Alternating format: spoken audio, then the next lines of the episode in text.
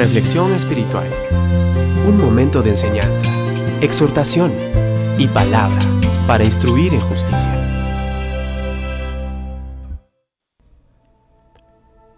Mateo 6:6 nos dice, Tú cuando ores, entra a tu aposento y a puerta cerrada ora a tu Padre que está en lo secreto, y tu Padre que ve en lo secreto te recompensará en público.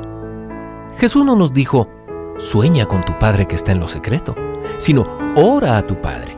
La oración es un esfuerzo de la voluntad. Después de entrar a nuestro lugar secreto y cerrar la puerta, orar muchas veces se hace difícil. Se nos hace difícil concentrarnos y poner los pensamientos en orden. Tenemos tendencia a divagar. La gran batalla en la oración privada es vencer el problema de nuestros pensamientos ociosos y errantes.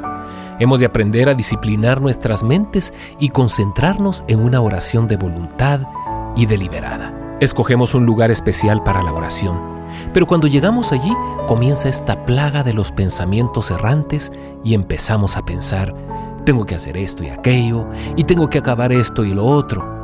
Jesús nos dice que debemos cerrar la puerta. Tener una quietud secreta delante de Dios significa cerrar deliberadamente la puerta a todas nuestras emociones para recordarlo únicamente a Él.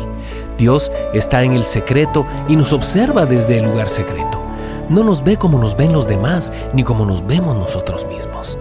Cuando vivimos verdaderamente en el lugar secreto, se nos hace imposible dudar de Dios. Nuestra seguridad con respecto a Él se reafirma por encima de cualquier otra persona o cualquier otra cosa.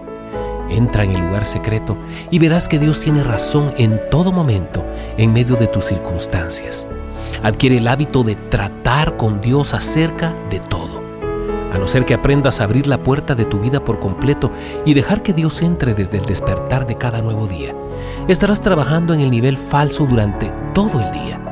Pero si abres de par en par la puerta de tu vida y oras a tu Padre que está en lo secreto, Él sabrá recompensarte en público con creces.